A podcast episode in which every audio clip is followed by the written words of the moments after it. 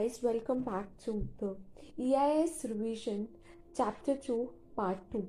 So we ended up with the module inventory voucher types. Now we're going to continue with the payroll module voucher types. In payroll module we have two types of vouchers that is attendance voucher and payroll voucher.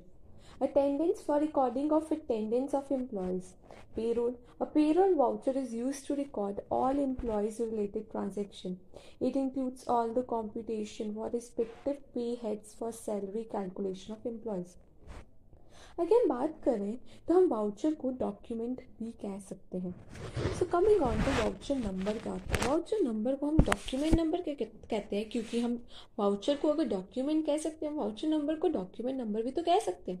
So voucher number और document number is a unique identity for any voucher और document फिर there are some unique characteristics या फिर peculiarities about voucher numbering that must be unique separate number series होती है।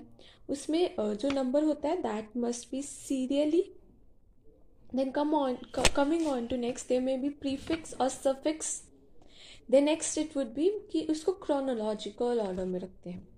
ना next जिस पे एक एम सी क्यूज आ सकते हैं that is accounting flow accounting में फ्लो कैसे चलता है? तो coming on to this accounting में सबसे पहले हम ट्रांजेक्शन रिकॉर्ड करते हैं। ठीक है ट्रांजेक्शन होती है बेसिकली उसके बाद वाउचर एंट्री पास करते हैं, ठीक है? लाइक ये चीज़ हुई है, ठीक है? हमने पैसा आया cash received capital received you know fifty thousand then will pass voucher entry but well the voucher entry cash account debit to capital account ना these two things are done by human that is manually next next step would be posting posting into ledger then posting into journal then we would be balancing that is balancing into ledgers then it would be posted into trial balance and then there would be you know reports in the form of profit and loss and balance sheet. That would be done by software that is automated ना next we have is types of ledgers जब हम अपने accounts में पहले पहले बचपन में मतलब प्लस वन में, या फिर अगर आपने plus one plus two science stream से किया है सो आपने फाउंडेशन में पढ़ा होगा रियल नॉमिनल पर्सनल अकाउंट्स होते हैं बट यहाँ पे ना रियल नॉमिनल पर्सनल अकाउंट्स लेके नहीं चलते ये दो टाइप्स के लेजर्स होते हैं debit and credit balance debit में क्या आते हैं? एसेट्स एंड एक्सपेंस क्रेडिट में इनकम्स एंड एक्सपेंडिचर जो एक्सपेंस और इनकम होते हैं ना, वो बेसिकली जाते हैं प्रॉफिट एंड लॉस अकाउंट में जो एसेट और लाइबिलिटी होते हैं, वो जाते हैं बैलेंस शीट में। So we learn by this way only ठीक है? उसके बाद हमें ग्रुपिंग ऑफ़ लेजर्स पे क्वेश्चन में भी आ सकते हैं। वैसे it's very low chances of coming but अगर हम इस पर बात करें at a time of creation of any new ledger it must be placed under a particular group there are four basic particular groups हमने पढ़े income expense asset liability there may be any number of sub groups under these four groups बहुत सारे सब groups हो सकते हैं। हम बहुत सारी चीज़ें प्रिवेंट कर सकते हैं सॉफ्टवेयर से। तो software can never prevent incorrect grouping of ledger technical concept में जाएँ। एज नाओ डेज़ सारे फाइनेंशियल अकाउंटिंग सिस्टम से कंप्यूटराइज होते हैं। ये काम कैसे करता है? सर so, अगर इसमें बात करें ना तो यहाँ पे सॉफ्टवेयर में दो एंड्स होते हैं। एक होता है फ्रंट एंड और एक होता है बैक एंड यूज़र के साथ कनेक्टेड कौन सा था फ्रंट एंड और बैक एंड के साथ भी कनेक्टेड कौन सा था फ्रंट एंड मतलब front end is a bridge between user and back end so coming on to front end it is a part of overall software software का overall software का एक पार्ट है जो यूजली इंटरेक्ट करता है user के साथ. जो कि सॉफ्टवेयर को यूज़ कर रहा है, जैसे home screen initial screen back end की बात करें it does not directly interact with the user but interact किससे करता है? फ्रंट एंड से। तो बेसिकली ब्रिज है हमारा, कौन सा फ्रंट है? जैसे हम एक बात करें कस्टमर है कस्टमर वेटर से बात करेगा और वेटर पीछे जाके कुक से बात करेगा। So this is you know something जो वेटर हो गया, वो हमारा फ्रंट एंड हो गया, जो हमारा कुक हो गया, वो बैक एंड हो गया। कमिंग ऑन टू कि भाई ये क्वेश्चन बहुत इंपॉर्टेंट है। फ्रंट एंड और बैक एंड डिफरेंट डिफरेंट क्यों? एक ही क्यों नहीं? सो हम सबसे पहले बात करते हैं डोमेन एक्सपर्टीज मतलब जैसे अगर बात करें वेटर और कुक की बात लेके चलें तो वेटर क्या होता है? वेटर एक्सपर्ट है हैंडल करने में कस्टमर्स को। कुक एक्सपर्ट है कुकिंग में सॉफ्टवेयर की बात करें। फ्रंट हैंड सॉफ्टवेयर ना रिक्वेस्ट को हैंडल करता है यूज़र्स के लिए। जो, उसके बाद बैक एंड की बात करें वो स्टोर करता है हैंडल करता है डाटा को। प्रेजेंटेशन की बात करें waiter can present himself as well as food in a better way अगर हम बात करें मतलब कि कुक ना बहुत representative you know presentable look में नहीं होगा किचन में, उसके कपड़ों पे दाग हो सकता है, कुछ भी हो सकता है बेसिकली फ्रंट हैंड क्या होता है? यूज़र से इंटरेक्ट करता है, इसका बहुत प्रेजेंटिंग होना चाहिए. जैसे हम एक यू नो वेबसाइट की पेज पे जाते हैं, उसकी बहुत ज़्यादा जो वेब वेब पेज होता है that is very beautifully you know prepared और प्रेजेंटेबल फॉर्म में होता है. बोल्ड इटैलिक्स बहुत सारे कलर स्टार्स बहुत कुछ यूज़ किया जाता है बट अगर बैक एंड में बात करें, जो बैक एंड की चीज़ें चल रही हैं, वो इतनी इफ़ेक्टिव प्रेजेंटेबल हो ना हो, उससे हमें फ़र्क नहीं पड़ता। But learn two things that is domain expertise जो सॉफ्टवेयर होगा, वो हैंडल रिक्वेस्ट करने में एक्सपर्टीज होगा, और जो बैक एंड है that storing and handling presentation की बात करें, जो सॉफ्टवेयर है, वो इंटरेक्ट करता है यूज़र से। इसका प्रेजेंटेबल होना चाहिए। बैक एंड इतना प्रेजेंटेबल होने की ज़रूरत नहीं है। यूज़र का एक्सपीरियंस की बात करें, जो वेटर है, वो हैंडल करता है प्रोसेस्ड फ़ूड ना कि रॉ मटेरियल तो इस कारण यू नो जो उसको होना चाहिए यू नो एक एक्सपीरियंस बहुत अच्छा देना चाहिए। अगर हम बात करें फ्रंट एंड की front end software should guide the user to the desired report of feature मतलब वो ऐसा होना चाहिए कि यूज़र को गाइडेंस मिल रही है, उसको एक अच्छा एक्सपीरियंस मिल रहा है, उसको डाटा नहीं इंफॉर्मेशन मिल रही है। तो बैक एंड पे बात करें तो वहाँ पे डाटा होता है। Coming on to the next point is that is speed अगर हम बात करें तो एक ऑर्डर प्लेस करता है। कस्टमर चाहता है कि भाई मुझे बहुत जल्दी जल्दी खाना मिले। किसी को वेटिंग पीरियड पसंद नहीं है। सेग्रीगेशन ऑफ़ ड्यूटी से ही हम फास्टर काम कर सकते हैं। अगर खाना भी कुकी बना रहा है खाना देने भी कुकी आ रहा है तो बेसिकली टाइम बहुत ज़्यादा लग जाएगा। स्पीड बहुत कम हो जाएगी। सो so, इसी रीज़न के कारण हम बैक एंड और फ्रंट हैंड में डिवाइड कर देते हैं ताकि स्पीड स्लो डाउन ना हो ताकि एक ही चीज़ में बहुत ज़्यादा लोड ना पड़े। अननेसेसरी लोड को डिक्रीज करने के लिए और स्पीड को फास्ट करने के लिए। लैंग्वेज की बात करें वेटर को बहुत पोलाइट होना पड़ता है पॉलिश होना पड़ता है। फ्रंट हैंड की बात करें वैसे ही, उसको इस लैंग्वेज में बात करनी पड़ती है कि मतलब इस लैंग्वेज में होना चाहिए ताकि यूज़र अंडरस्टैंड कर सके और उसको मतलब बात कर सके उससे इंटरेक्ट कर सके। बैक की बात करें तो वो टेक्निकल लैंग्वेज में होता है जो हम लेमैन लोगों को तो समझ नहीं आएगी। सो so, उसी में बात करें तो फ्रंट एंड दोनों की भाषा को समझता है क्योंकि वो दोनों को इंटरेक्ट करता है दोनों को कनेक्ट करता है तो वो यूज़र फ्रेंडली लैंग्वेज भी होता है टेक्निकल लैंग्वेज भी होता है। तो next we have is application software हमने पहले ही डिस्कस करा, अभी तक नहीं करा तो हम लोग समझते हैं। सो एप्लीकेशन सॉफ्टवेयर में ना तीन लेयर्स होती है। एप्लीकेशन ऑपरेटिंग डाटाबेस एप्लीकेशन कौन सी होती है। एप्लीकेशन लेयर ना इनपुट रिसीव करती है परफॉर्म करती है validation if the user is authorise to request a transaction receive करती है इनपुट और परफॉर्म करती है वैलिडेशन ऑपरेटिंग की बात करें operating system layer carries these instructions and processes them using data stored in database and return results to the application layer database में क्या होता है? सारा का सारा डाटा रिकॉर्ड करके रखते हैं। ठीक है? सो बेसिकली अगर हम बात करें तो क्या होता है? एप्लीकेशन में इनपुट आता है यूज़र परफॉर्म करता है वैलिडेशन ऑपरेटिंग सिस्टम में इंस्ट्रक्शंस वगैरह होती है। डाटा बेस में डाटा स्टोर होता है। Coming on to the next topic we have is एक होता है इंस्टॉल्ड एप्लीकेशन एक होता है क्लाउड बेस्ड एप्लीकेशन इंस्टॉल क्या? It is installed on the hard disk of the user computer अगर हम क्लाउड की बात करें they are installed on the web servers you know you can access that over a browser internet connection बात करें so there is a difference between install and cloud based application install application में installation and maintenance की अगर हम बात करें सो so उसमें क्या आएगा सबसे पहले? As software is installed on the hard disk हम उसको उसी मतलब जगह पे यूज़ कर सकते हैं और बहुत ज़्यादा टाइम लग सकता है मेंटेनेंस में, उसकी इंस्टॉलेशन में। So basically as software is installed on hard disk of the computer use by user it needs to be installed on every computer one by one it takes a lot of time and also maintenance and updating of the software with take a lot of time and efforts Coming on to cloud based, installation on user computer is not required. ठीक है user के computer पे तुम्हें उसको install नहीं करने की ज़रूरत। अपडेट और मेंटेनेंस भी कौन करता है? सर्विस प्रोवाइडर सबसे पहले होगा installation and maintenance next way accessibility as software is installed on the hard disk तो हम उससे जगह पे यूज़ कर सकते हैं।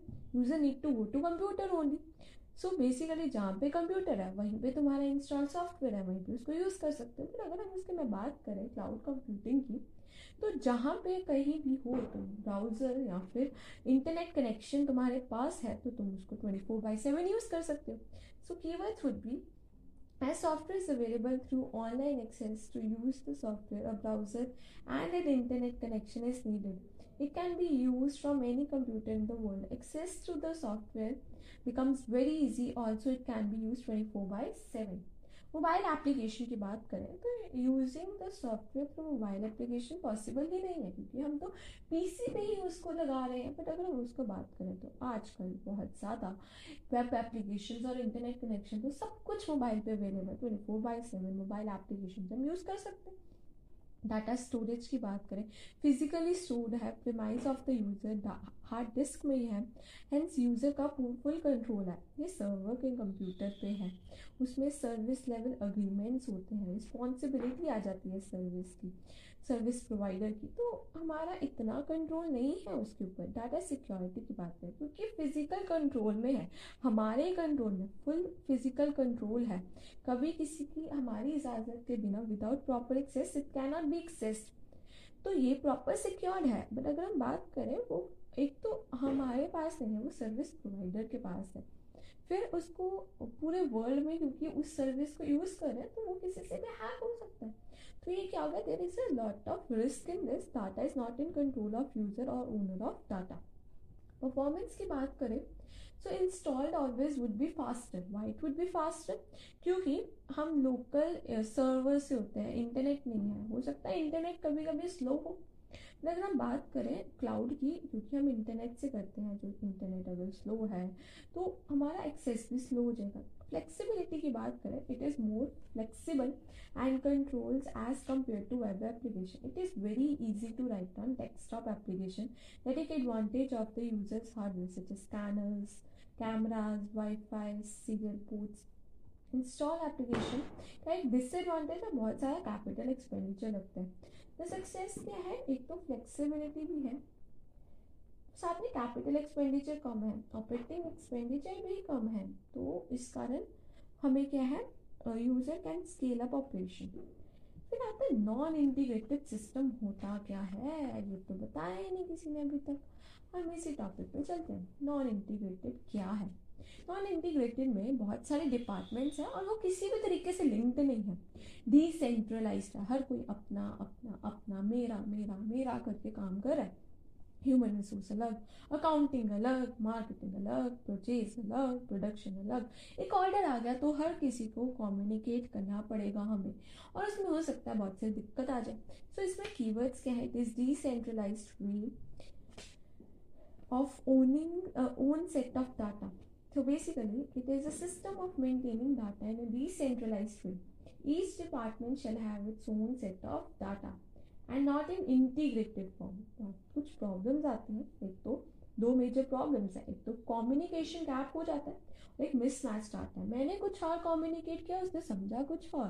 कम्युनिकेशन गैप हो गया। मिस मैच क्या है? कि मैंने कुछ और डाटा दिया था, कुछ और मिला मिस मैच डाटा हो गया। Coming on to next we have is ERP Enterprise Resource Planning System. बहुत important है। ERP is an enterprise-wide information system designed to coordinate coordinate मतलब एक साथ work कराना all the resources, information, activities needed to complete business processes such as order fulfillment or billing. billing. ठीक है आगे बात करें तो ERP क्या है ERP system is based on common database and modular software design. इसमें आगे बात करें तो इसमें दो कीवर्ड्स तो हो गए. Common database modular software design आगे बात करें, कुछ ई e कौन कौन से हैं? SAP Oracle M F G Pro M S Axapta तो हम बात करें, एक सेंट्रल डाटाबेस होता है.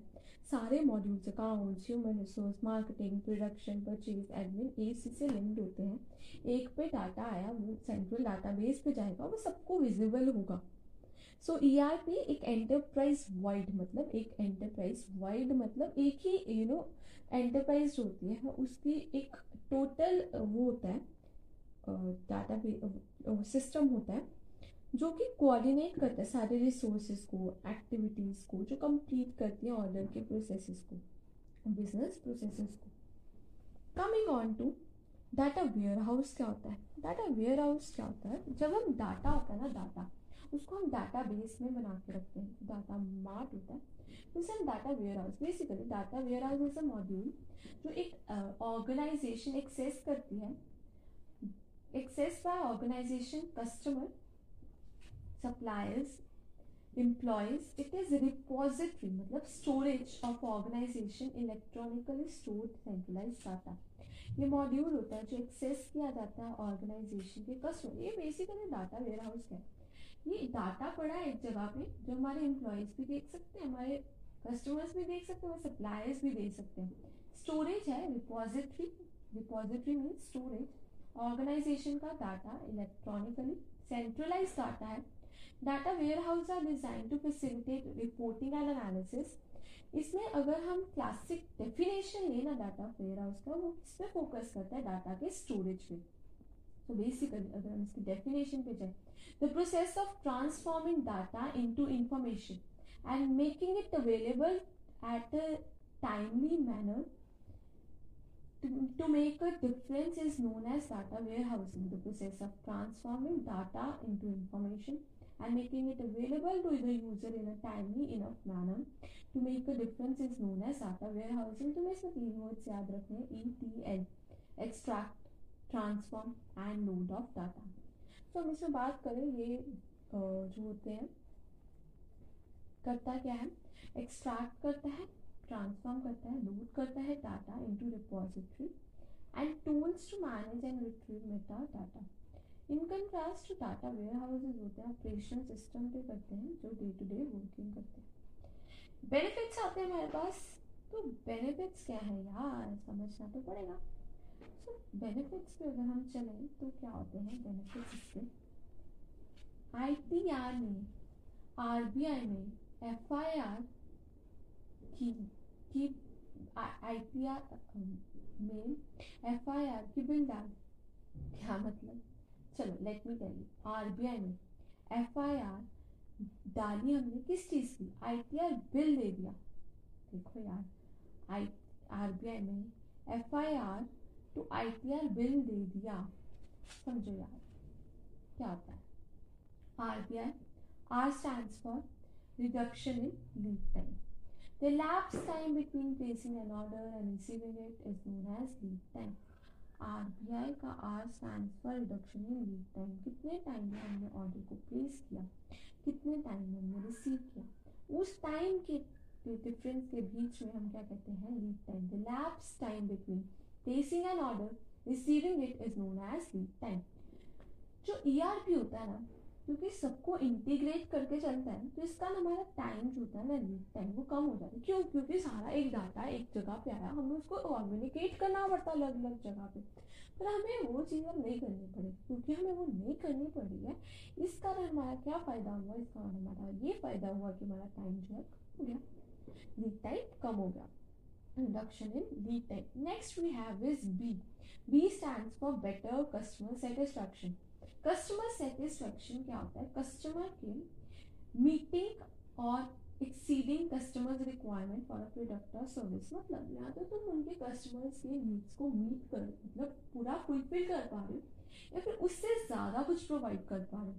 क्योंकि with the help of web enable E R P system customers place करते हैं ऑर्डर ट्रैक कर सकते हैं status of the order payment बना सकते हैं सिटिंग एट होम क्योंकि सारे डिटेल्स ऑफ़ द प्रोडक्ट और कस्टमर अवेलेबल हैं एक पर्सन को। At the technical support department also तो कंपनी क्या होती है बेटर सपोर्ट कर पाती है कस्टमर क्योंकि यार देखो, अगर ना तुम्हारे क्या हुआ कस्टमर सेटिस्फेक्शन वैसे इम्प्रूव हुआ, तुम्हारे पास एक कंप्लेंट आई। एक डिपार्टमेंट को जब आई सी आर एम में कस्टमर रिसोर्स मैनेजमेंट में कंप्लेंट आई। उसी कंप्लेंट कहाँ पे आई सेंट्रल डाटाबेस पे अगर वो कंप्लेंट सेंट्रल डाटाबेस पे आई है तो वो सबको ही नज़र आ जाएगी। जब सबको नज़र आ गई वो कंप्लेन तो क्या फ़ायदा होगा कस्टमर को? सब सारे जो जिसकी भी गलती थी, उसका रिस्पॉन्ड कर पाएगा। तो इससे क्या होगा कस्टमर्स का सेटिस्फेक्शन इंक्रीज हो जाएगा। तो क्या हो जाएगा? बेटर कस्टमर सेटिस्फेक्शन मिल पाएगा। Next we have improved supplier performance अब सप्लायर को कैसे यार फ़ायदा मिलेगा? हमें सप्लायर से कैसे मिलेगा? क्योंकि देखो यार, जब हम ई e में है ना सेंट्रल डाटाबेस से हम किसको कनेक्ट कर देते हैं? वेंडर को भी कनेक्ट कर देते हैं।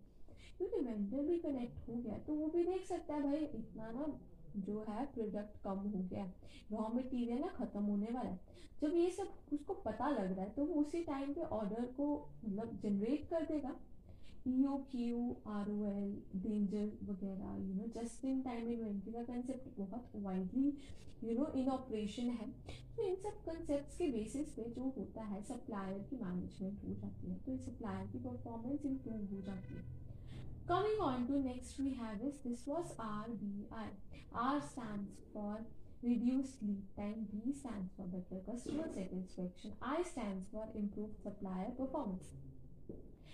उसके बाद next we have is F I R R B I में F I R F stand for so basically coming on to what does F stand for increase flexibility Flexibility आ जाती है बहुत सारी। क्यों भाई? क्यों? क्योंकि हमें कस्टमर के चॉइसेस का पता लग जाता है, क्योंकि ई आर पी कनेक्टेड है कस्टमर से।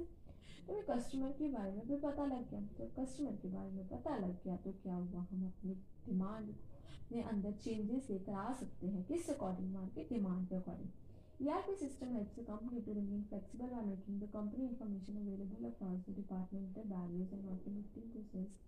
Most of the and procedures thus enabling the company to react quickly to the changing market condition, as I told you. R stands for reduction in lead time, B stands for better customer satisfaction, I stands for improved supplier performance, F stands for increased flexibility. The next I stands for uh, next I stands for improved resource utilization. एक sufficient, you know resource utilization कैसे improve होती है? Let's understand that. The efficient functioning of different modules in ERP जो यहाँ पे देखो यहाँ क्या हुआ? हुआ ऐसा, क्योंकि ईआरपी e में मैन्युफैक्चरिंग मटेरियल प्लांट सब कुछ कनेक्टेड है। तो वो एक साथ मिलकर क्या इंश्योर करता है कि जो इन्वेंट्री है ना, वो मिनिमम लेवल पे लाई जाए। जो डाउन टाइम है, वो भी मिनिमम लेवल पे लाया जाए मशीन डाउन टाइम उसके बाद जो गुड्स प्रोड्यूस्ड है ना, वो एज पर डिमांड हो, जो फिनिश गुड्स की डिमांड है, और कस्टमर को मोस्ट एफिशिएंट वे में हम सप्लाई करते हैं। तो इससे क्या? इससे बहुत ज़्यादा कैपेसिटी इम्प्रूवमेंट हुई। भाई तो इतना कितना टाइम यूज़ कर। ओ हो हो हो हो। भाई, ये तो बहुत ज़्यादा टाइम है।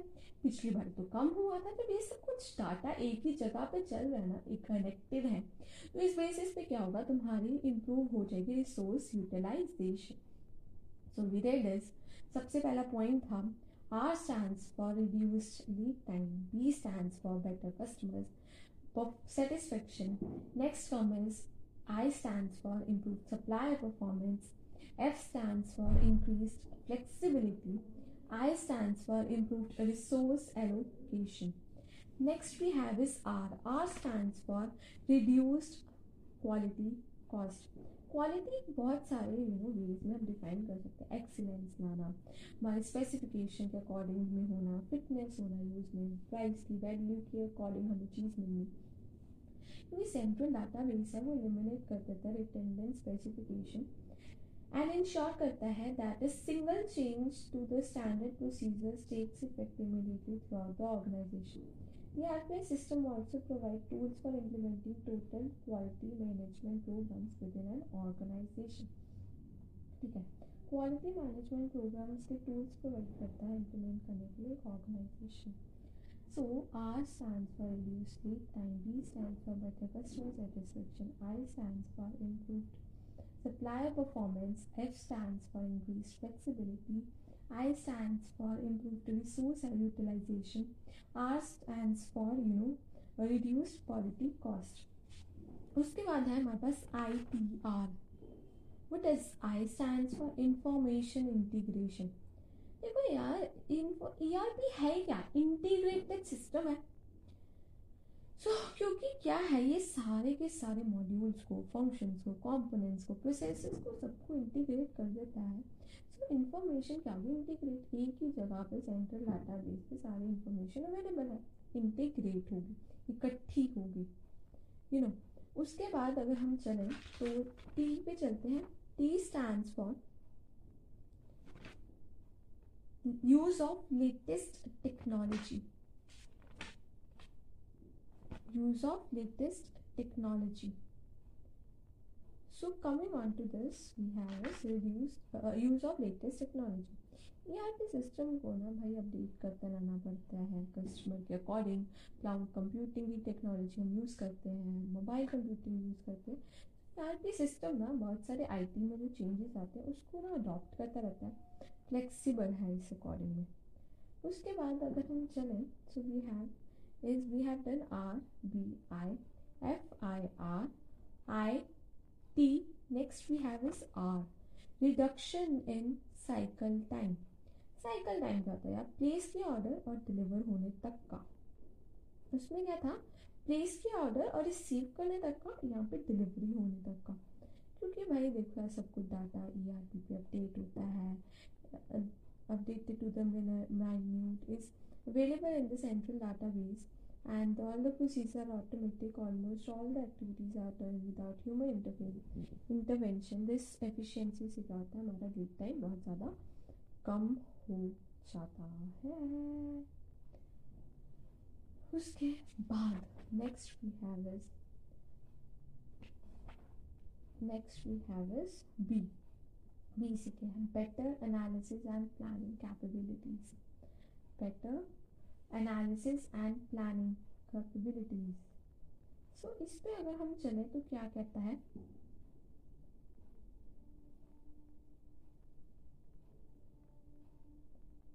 अनदर एडवांटेज क्या होता है? हमारी प्लानिंग बहुत ज़्यादा बूस्टअप हो जाती है। कैसे होती है बूस्टअप क्या होता है? Coming on to this by enabling the comprehensive and unified management of related business functions such as production, finance, inventory management. That becomes possible to utilize fully many types of decision support system DSS and simulation function, if analysis and so on, thus enabling the decision makers to make better and informed decisions. Better analysis and planning capabilities. Boost होती है planning function में हमें help करता है। कि हम बहुत सारे यू नो हमारी प्लानिंग बहुत ज़्यादा बूस्टअप हो जाती है better analysis and planning function उसके बाद अगर हम चलें so we have is next again I I stand for क्या होता है?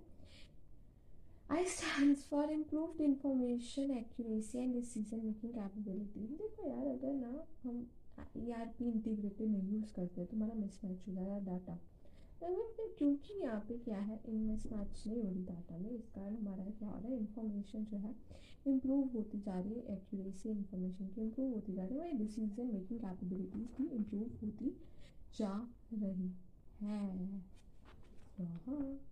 coming on to next point and the last point of this topic of benefits of an ERP is so, it is, you know, on time shipment. On time shipment so on time shipment क्या होता है timely delivery of the finish goods to the customer क्यों? क्योंकि integrated है सारे function जिसका हम on time delivery कर पाते हैं कस्टमर्स को, जिस टाइम उनको वो चाहिए, उस टाइम पर हम मेक कर पाते हैं available so R stand for reduction of lead time B stand for better customer satisfaction I stand for improve supplier performance. उसके बाद हो गया R B I is done उसके बाद हो गया हमारे पास next point is F I R F stand for increase flexibility I stand for improved resource utilization R stand for reduced quality cost उसके बाद अगर हम नेक्स्ट पॉइंट पे चले तो I T R I stand for information integration T stand for on time shipment T का time से लेंगे टाइमली वाला। ठीक है? I T R R stand for हमारे पास आता है रिडक्शन इन साइकिल टाइम उसके बाद होता है B stand for better analysis and planning capabilities I stand for improved information accuracy and decision making उसके बाद अगर एल से बात करें तो latest technology need to learn this and this is end of this podcast thank you